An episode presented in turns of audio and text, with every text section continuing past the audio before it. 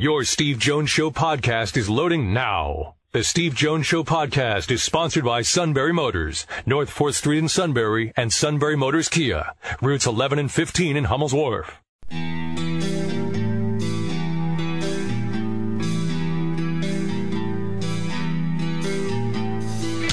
Sports talk where your voice counts. This is the Steve Jones Show on News Radio 1070 WKOK. Now, from the Sunbury Motors Studio, here's Steve Jones. Sunbury Motors, 4th Street in Sunbury. Sunbury Motors Kia, routes 11 and 15 in Hummel's Wharf.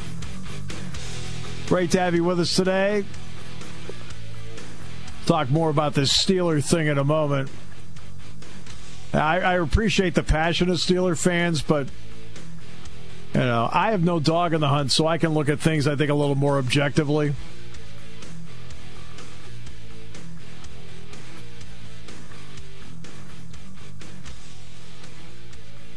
Although the suit jumping up and down today about the Todd Haley thing. You know, I mean, I mean, Todd Haley was not jumping up and down when the suit took last year off from play by play. Why would he be jumping up and down about Todd Haley losing his job? I don't understand. I'm just, just, curious who they're going to get, if they're going to stay within house, or if the move was know. just if the move was uh, made because someone within the organization had to be a scapegoat because. You know, Tomlin's not going anywhere. At least Tomlin should have the chance mm-hmm. to fix during this offseason what's broken. Well, again, you know, it's it's their fault offensively for not scoring 46 points. they needed 42. Uh, I don't know about you. I always felt 42. You, are usually in a pretty good spot. You would think. Uh, that was you know, usually, not always, but usually. oh, I remember when I was a kid once. I was watching a Giants Redskins game. Jeez, and I want to say it was like 1965, 66, something like that. And the Giants scored 41 points. I think it was, I think it was 41. And they lost by 29 because the Redskins scored 70 points.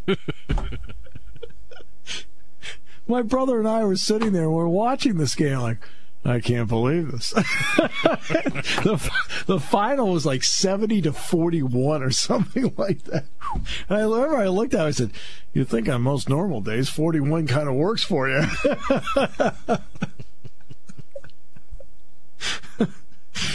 Well, the Steelers scored 42 on, on uh, Sunday, and it wasn't enough. You know? So you have to ask yourself on that particular day, which side of the ball was the issue?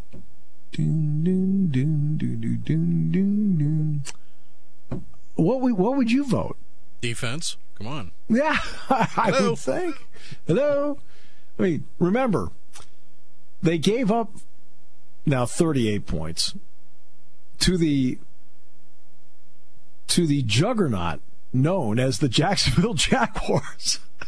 that scored what? What did they score the week before? Thirteen. That 10, sounds 13? right. Yeah, yeah, something like that. Thir- Thirteen. Uh, uh,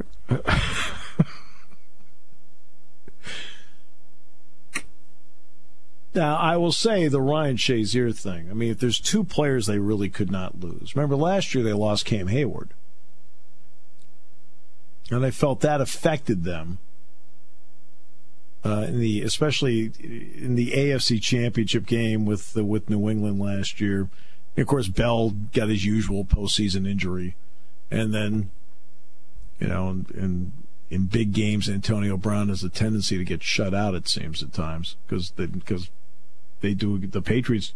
They did it to him this year. The Patriots usually do a pretty good job of taking away your first option. They took Bell away. They took uh, Brown away in the AFC Championship game. They took him away in part, you know, I think in the regular season game. That'd be fair, right? I Jags, mean, really beat, the, Jags beat the Bills 10 to 3.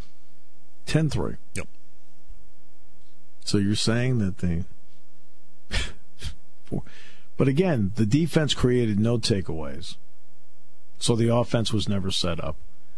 The defense didn't create a lot of three and outs, which meant that the offense didn't have great field position. No pressure on Bortles. Right? No pressure, no sacks It just was not a good defensive day. Now, which then brings back why Mike Tomlin felt he had to go for a very low percentage play and an onside kick. Now, I didn't agree with it. I didn't agree with him going for an outside kick. Uh, me neither. But maybe this is one of those cases where communication wise, because, you know, we all know that Ben's had his ups and downs with Haley and so forth. And, you know, he's, you know, you know, but there's only so many times you can go in front of the meeting and go, well, you know, really, I'm, I'm not the one that made that decision. I'm not the one that made, you know.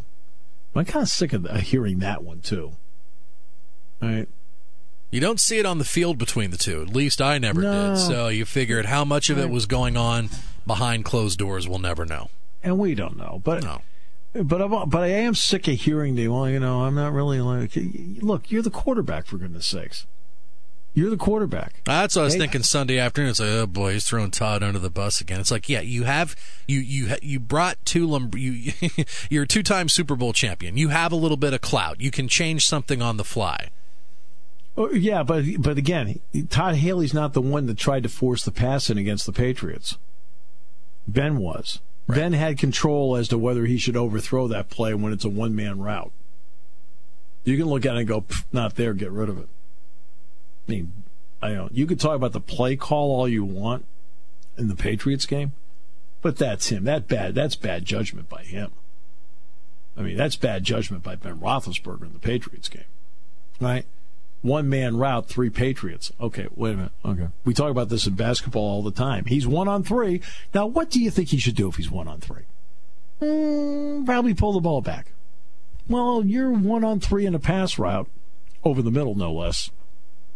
I say we live another down. What do you think? Quick show of hands. Especially somebody who's been around the block like he has. You know, and remember, I think I think it was after that game he talked about the play call again, didn't he? Well, you know, that's what I was told to do. Well, they didn't tell you to throw it into coverage. They, you know, I'm sure in practice they told you no matter what the route is, whether it's that route or something else, it's, uh, get rid of it. Patriots, to their credit, had it covered and the whole thing. That's, I kind of felt like, you know, especially in the, you know, they, they talk about not having a quarterback sneak in and things like that. It's it, it's interesting. Now this the Shazier thing plays a big role because he really he creates a lot of dominoes. He's the one speed linebacker out there. He's the one linebacker. He was the one speed linebacker he had out there.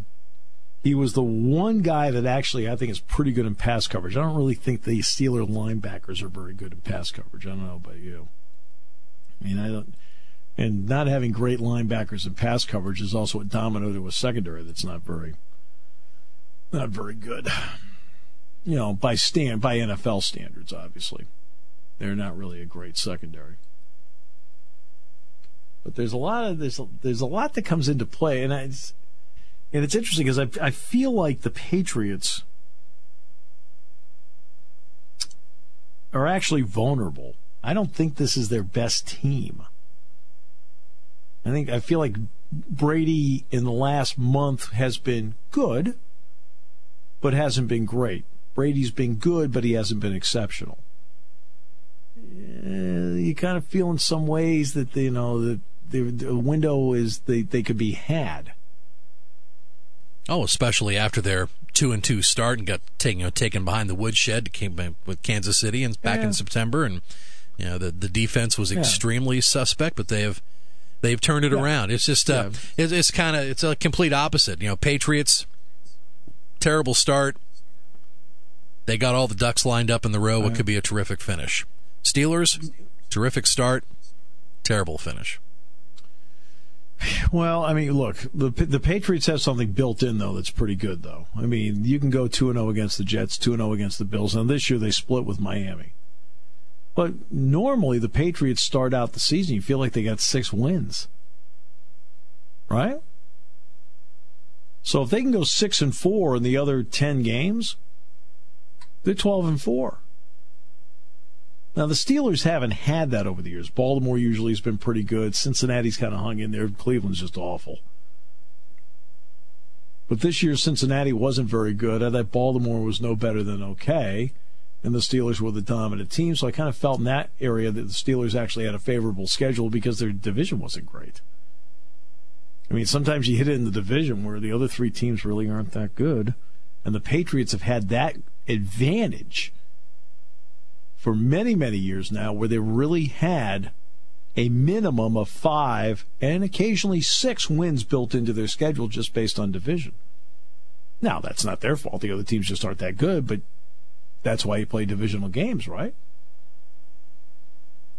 And that's, if you want to know what has helped them, there's been many elements that have helped the Patriots over the years get home field advantage. A, their own skill level, how they're coached, how smart they are. They're, you know, Brady, a lot of different things. They've won a lot of games. But they've also, because of their division, it has allowed them to accumulate wins, which are, which is, you know, while the Steelers, for example, they haven't had home field advantage against the Patriots in the playoffs. Well, why? Because, well, you've got to play Baltimore twice. Well, that's a little bit better than anybody you're playing in your division.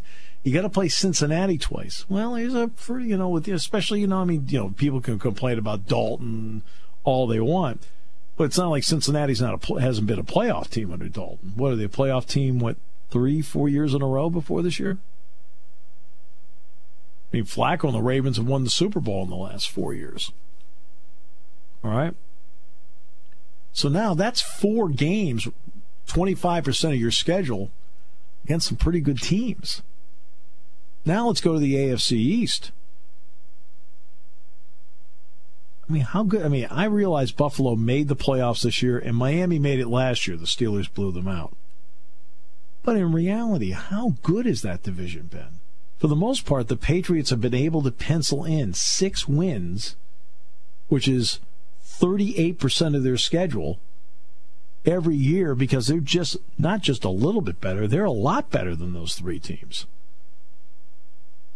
Which means if they go 6 and 4 in their other 10 games, they're 12 and 4.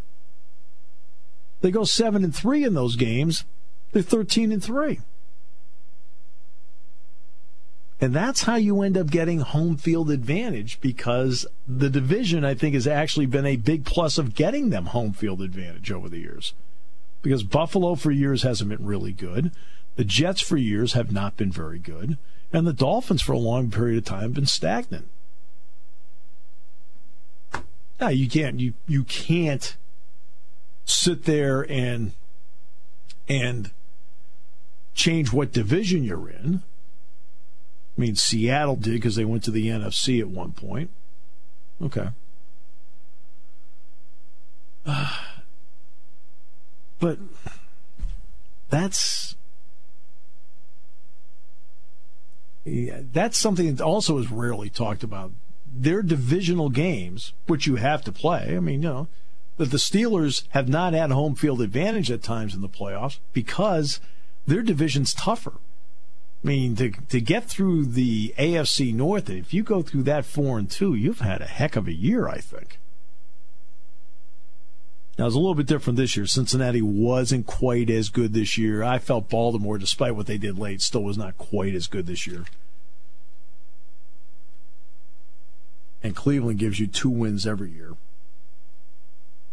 So if you can get through that with splits against Baltimore and Cincinnati, and you know, you're four and two. You're doing pretty well. I mean, I, I, mean, I don't know how you feel about that, Sean, but I think that's been actually the, to me the biggest detriment to the Steelers getting home field because what's home field been decided by usually a game? Sure. Yeah. And I mean, it could be like that, a swing that, game. It could be like a you know a primetime Baltimore game, or lately the last three four years a Monday night Cincinnati game, yeah. either home or on the road. Right. And I think that's something that's never talked about. The Patriots division has really, now, look, again, New England's extremely well coached. New England has a great quarterback. For the most part, New England's played really good defense. They're very precise. They don't make a lot of mistakes. We've, we've praised New England about this the entire time. Right. But it doesn't hurt at all when you've had six games built in through no fault of their own that's the division they reside in. Where it's not murderer's row. Well, that's 38% of your schedule. And if you're getting through that at worst, five and one. I mean, when's the last time the Patriots were four and two in the division?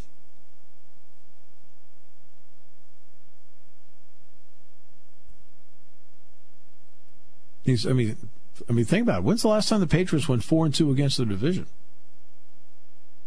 They were five and one against the division this year, right? They beat the Jets twice, right? Yes. Yeah, and they split with the Dolphins, and they beat the Bills twice. Yep. So they're five and one. How many games did the Patriots win this year? Thirteen. Yes.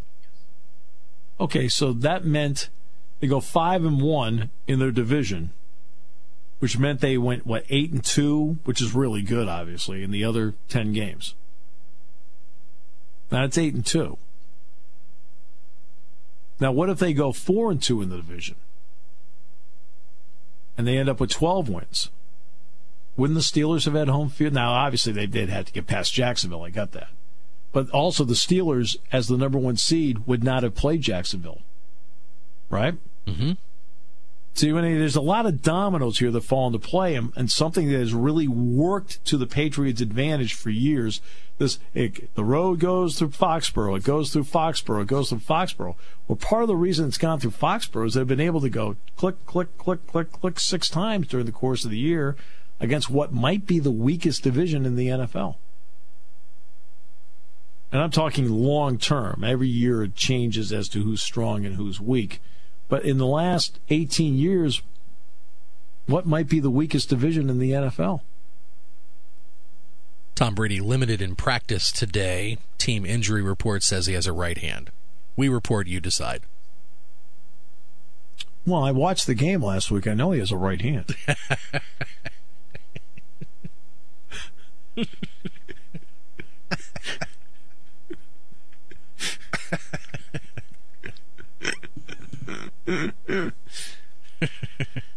but have you have you ever thought of it that way in the schedule? You can talk, you know, and look, they get a first place schedule all the time, so they, you know they're going to play the other divisional champions. So you're going to play 25 percent of the schedule is going to be against first place teams with a first place schedule, which means they'll play the first place team last season from the AFC West, the AFC North, the AFC South, and then obviously there's one division they play against from the NFC, which includes last year's champion. Okay? So 25% of their schedule is going to be against teams that finished in first place last the year before. That's 25%. But 38% of the schedule is going to be against AFC East teams.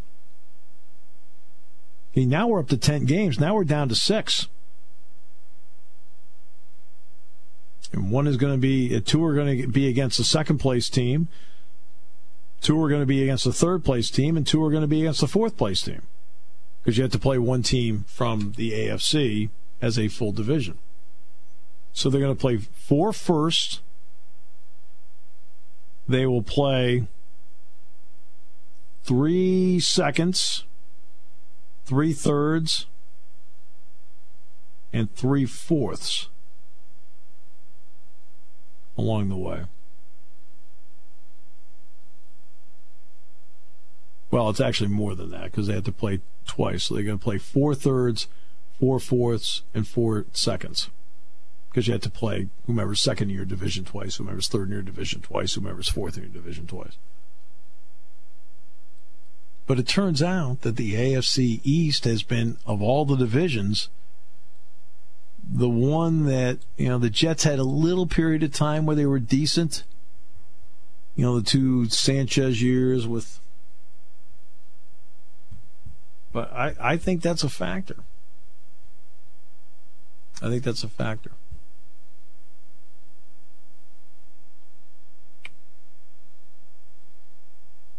And again, Troy, I respect your opinion, and I understand how the grades and people talk about you know the Steeler offensive line, but honestly, ask yourself, you know, and don't give me this. He's a patient runner. That's taking it to a whole new level. I've seen patient runners my whole life. I've watched Kurt Warner become patient. I watched Saquon Barkley become patient. I watched Ki-Jana Carter become patient along the way, where boom, they kind of set up their block and go kind of standing and holding and waiting takes patience as a running back to a completely different level. That's a completely don't you? I mean, have you ever seen a guy run like that? I never have. I mean, I never in my life have seen a guy run run like that. He has a unique style that I really can't compare to anybody else. I've never seen anybody run like that. Mm-mm. And I think the the reason why is that when he gets the ball, there's no place to go. Now there's no penetration, and then boom, they're able to open up a crease for him. Terrific. It works. I understand that. But why aren't there any initial like? I mean, because look, if there's a hole, I can guarantee you go, hey, this is awesome. I'm going. I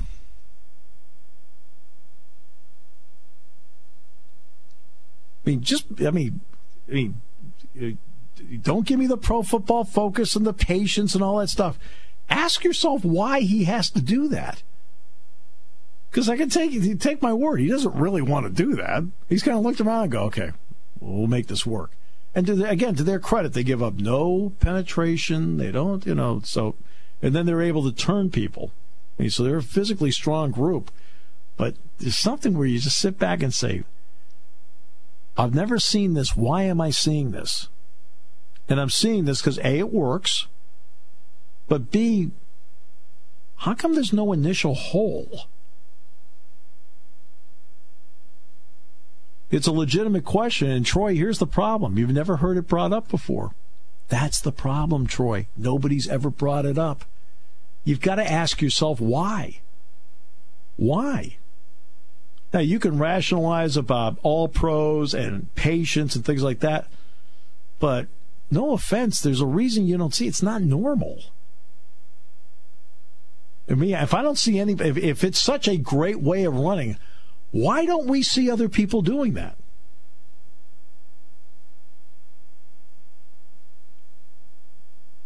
I mean, yeah, he gets yardage. There's no doubt about that. He's a heck of a running back. And yeah, this, uh, again, Pouncey and DeCastro, I think are terrific.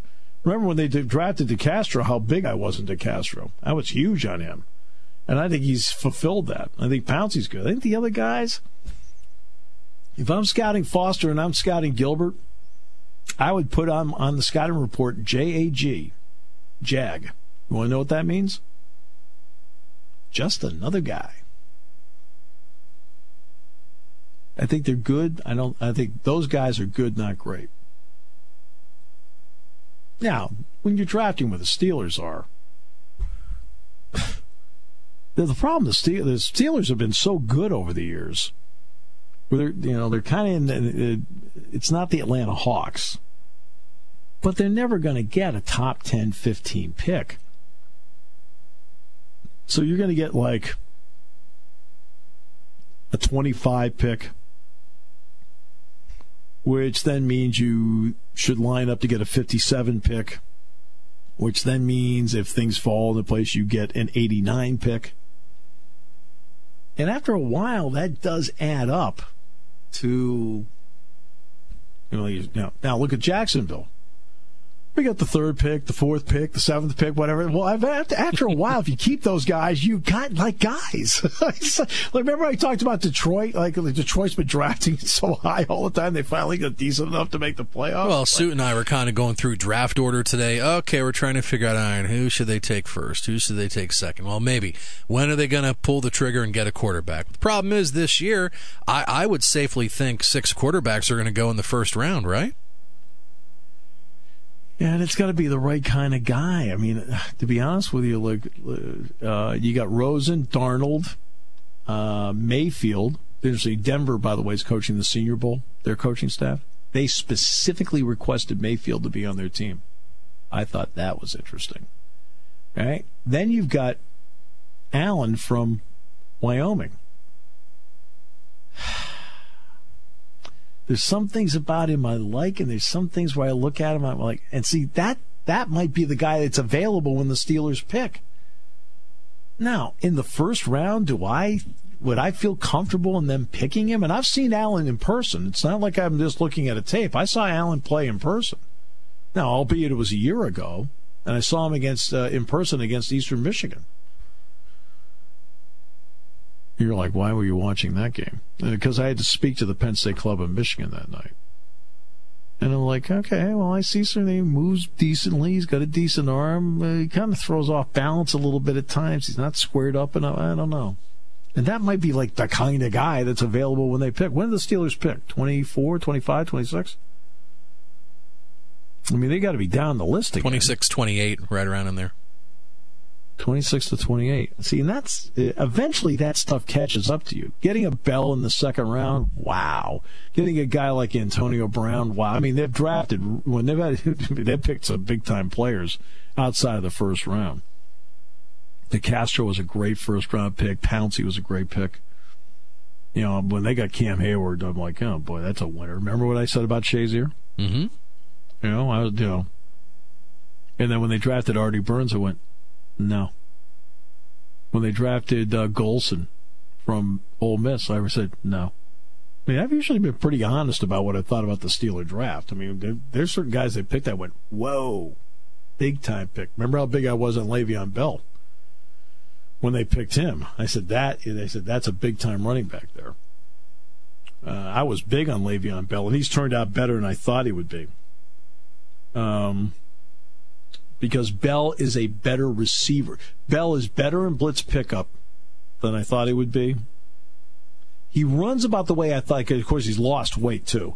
He's run about the way I thought he would run in the league in terms of running yardage, but he is much better in blitz pickup than I ever imagined he would be. He's he's got to be. He might be the best running back in the NFL on blitz pickup. And I think he's the best running back in the league as a receiver because Le'Veon Bell runs legitimate routes. He's the best receiver I've seen because you know linebacker can't really cover him. Safety because he runs legitimate routes has trouble covering him. He's not just one of those float out of the backfield circle.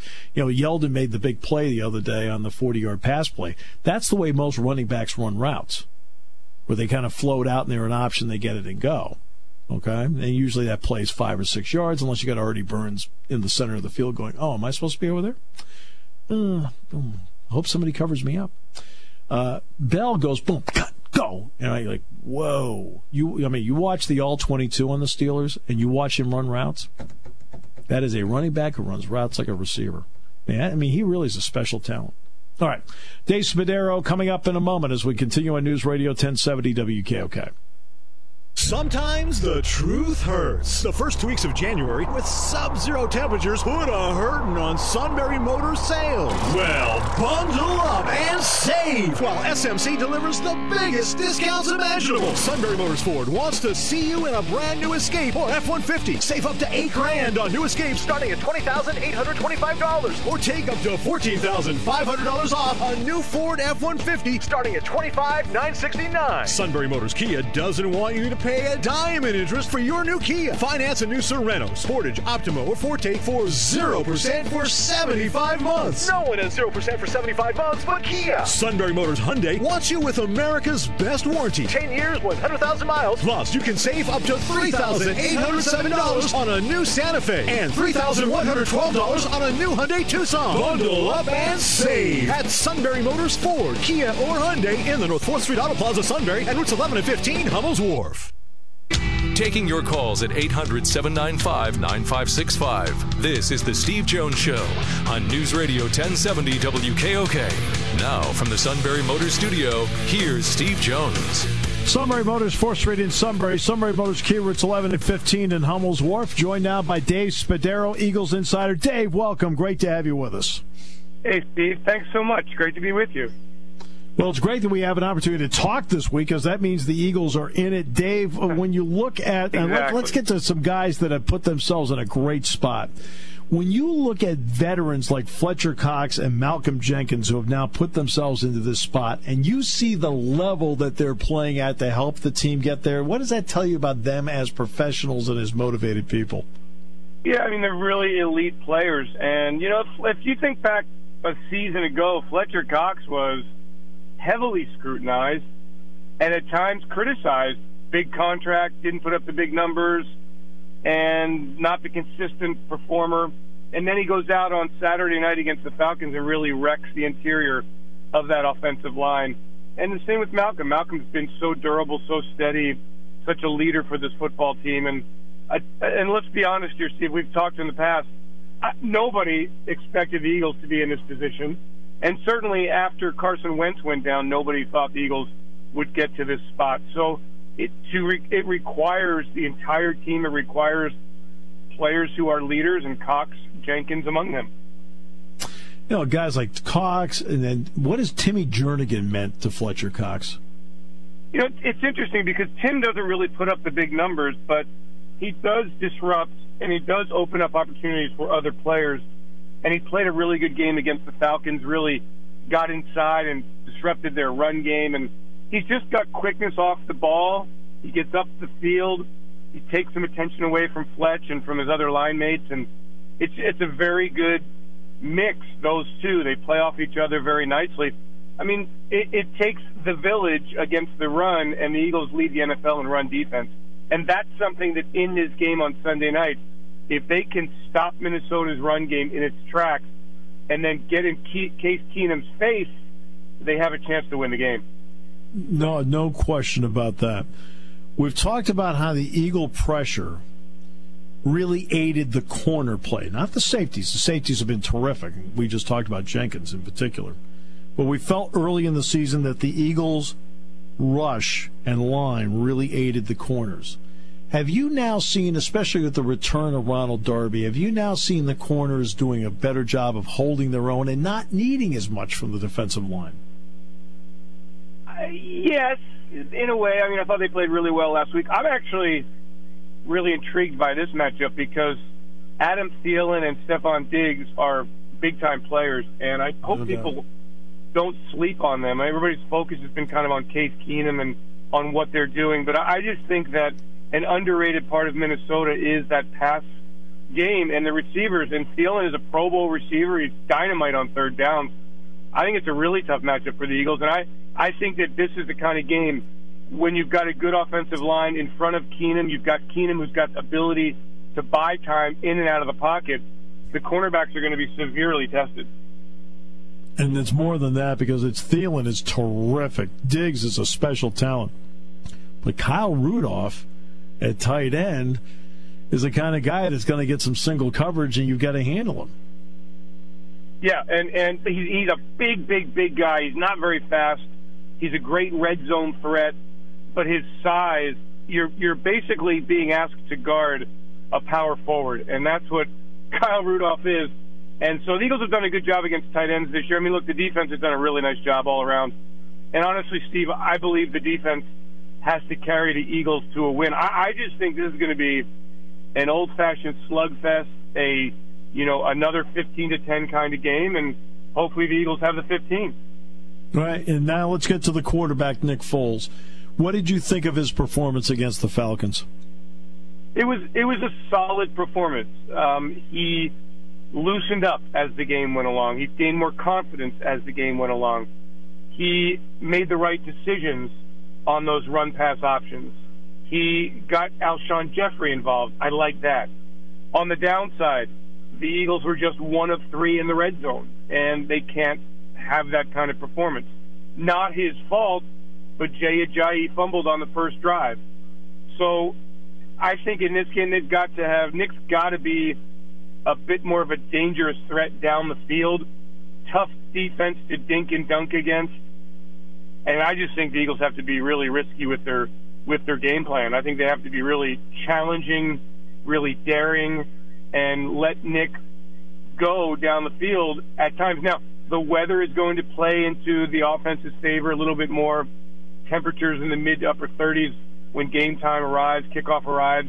So that should help both quarterbacks it's just this defense is so darn good in coverage. They can generate pass rush with their four men and cover with seven. I think it's going to be real tough, tough times for the Eagles offense. Yeah, and that's the key. They can get with four. That was the Steelers' problem with Jacksonville. Four guys could beat five on a consistent basis, and that left seven to cover. When you look at Harrison Smith, we talked about Jenkins. How good a safety is Harrison Smith? a great safety. Does it all, covers everybody. It'll be tough for Zach Ertz to get open in his game, and Zach Ertz, obviously, a Pro Bowl tight end, somebody who really the Eagles rely upon so much. Uh, Sendejo is also a very good safety. I mean, there's really no weaknesses with the Vikings defense. They they have it all, and that's why they're the number one defense in the NFL. So the Eagles will have to a execute the basics, win at the line of scrimmage, b have great ball security, and then we saw Doug Pederson introduce a couple of wrinkles last week in the run game. I expect a couple of more wrinkles in the offense this week, and again, if the Eagles have a chance to make a play, they got to make it because they're not going to have very many opportunities. Dave, you've now had a good opportunity to really watch Jay Ajayi up close. It's one thing to watch him on tape or see him in a game in person. Now you've seen several games. What kind of running back is he, and what does he mean to the Eagles' attack? He's the most explosive running back they have. Uh, he runs with power as well. And if he could curb his lack of ball security, the Eagles would really have a dynamite threat there. However, I believe he's fumbled four times with the Eagles. That is to be worried about. That is a cautionary flag that, especially in the, this level of game, you cannot have. I expect Jay to be the, the main ball carrier. I expect Corey Clement to come in and touch the ball in the passing game, provide pass protection, and then LeGarrette Blunt to be the hammer in the short yardage game. But yep. look, if the Eagles are going to make big plays in the run game, it's coming from Jay Ajayi. In the fourth quarter with the lead, how important does LeGarrette Blunt become? Everything is. Isn't it incredible, Steve, how every morsel of the game is so important? But certainly to have somebody who runs with power like Blunt does and converting that fourth down into a touchdown on Saturday night with a great block from Brandon Brooks and a great block from Trey Burton. So vital. Uh, and look, LeGarrette's got the playoff experience, won a Super Bowl last year, won one prior to that. I, I like the mix in the backfield. I think they are the kinds of running backs who can not necessarily wear down, but they can have success against the Vikings defense.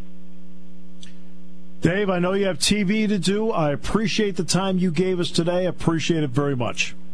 Steve, I always love coming on. I wish I could do it longer. I'm just this week has been wonderfully busy, frantic, and there's more to come. So I'm very excited about the Eagles being in this position because again, nobody thought they were going to be here, and I probably didn't either after Carson Wentz went down. Ah, the glories of time management when things are going well. exactly. Thank you, Dave. Thanks, Steve. I know the feeling, Dave.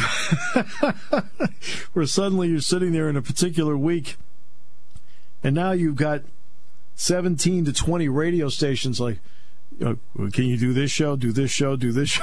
like, okay, I can give you seven minutes here, I can give you eight minutes there. yeah, but still, when I reached out to him earlier this week, I heard back from oh. him in a, in a, minute, when which I oh, did no. not expect, which is we yeah, appreciate that guy. more than more than he'll ever know. We appreciate that. Great guy. Uh, one quick note on, on the on uh, good. I want to go back to the Le'Veon Bell thing for a moment. Here's why no one questions what's happened because they've been successful with it. All right.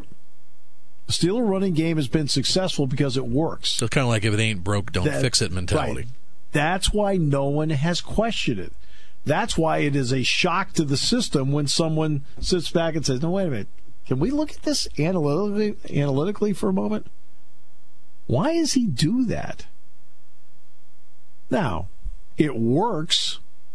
So if it works, you keep on doing it. And Troy's absolutely right. They'll get five, six, seven yards of doing it. But it's abnormal in terms of how it usually works take a moment and ask yourself why it is abnormal. All right? Why does he have to do that? See, I just brought up just a question where, because believe me, it's a legitimate question, right? You just watched Jacksonville, because remember, the Steelers did damage on chunk plays in that game.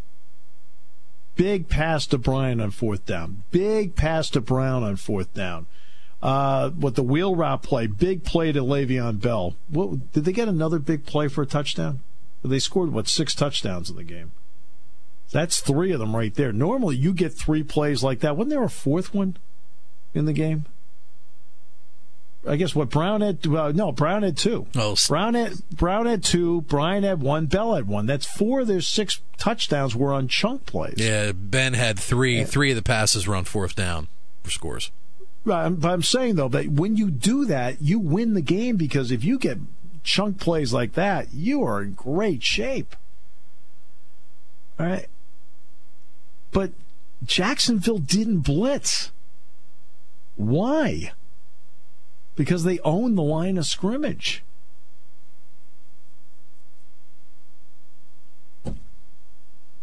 I mean, when you can get pressure with four, you're in really good shape defensively, normally. Now, again, they gave up 42 points. I mean, so, I mean, they weren't that awesome. But if you, but a lot of these drives were extended to fourth down, fourth down, fourth down all the time because the Steelers couldn't get 10 yards in three, in three downs. Steelers will have another. Steelers will have another opening to fill on their coaching staff. We just received, received word a little while ago. Wide receivers coach uh, coach Richard Mann is retiring. He coached in the NFL for 33 years, five with the Steelers. Well, that's, a, you know. Yeah, I mean, because obviously, you know, Brown turned in a shabby year, so obviously they had a problem at that spot, too. it must be a joy to go to practice every day, and I'm looking out and I see Antonio Brown. you you got to be going back to your locker at night when you're done in the, in the coach's locker room, going, I am really a lucky dude. we'll come back with more in a moment on News Radio 1070 WKOK. I was reading this article today about how the NFL has plans that if the Vikings win to mitigate the home field advantage. what, what are you going to do? Stop stop someone from Eden Prairie from buying a scalp ticket to go? I mean, really? what are you going to do? Well, we have to make sure the two practice facilities are equitable. Excuse me, weren't you going to make the two practice facilities equitable to, to the teams regardless of who was there? Like they're worried they're going to be like these uh, impromptu like Skol chants are going to be coming out of the crowd when something else is supposed to be happening during the pregame. I- Well, the Oh. whole logistics thing you brought up about a week or so ago about players staying here and there, and Oh. you know hotel issues, and you know, we got to fill them up, and Look, the NFL took the the first took the home team's fifteen percent of tickets and divvied them up equally. Home teams stay in hotels rather than their homes. Guess what? If I'm Zimmer, I'm in a team meeting. I said we're checking into the hotel on the day they tell us, and after that, you can go home. sleep in your own bed, boys. Right? What? Excuse me. Is Roger Goodell going to do bed check? I mean, come on. That would be funny. I mean, seriously, I would look at them and go, look, Friday night before the game. All right, we all have to be there, and then we're going to do meetings uh, on on Saturday like we always do. I would, right, and guess what? If they want to find me, something tells me the fans would go, "Here you go." Come on, first home team that gets a Super Bowl. Throw us a mulligan. Let us sleep in our own bed. It wouldn't even be lettuce. I, I we're going to find you. Go ahead. I'm letting them go home. We checked into the hotel. We did exactly what you said. Here's the key. You're listening to News Radio 1070 WKOK Sunbury. You can hear us anywhere in the world with the Sunbury Broadcasting Corporation app.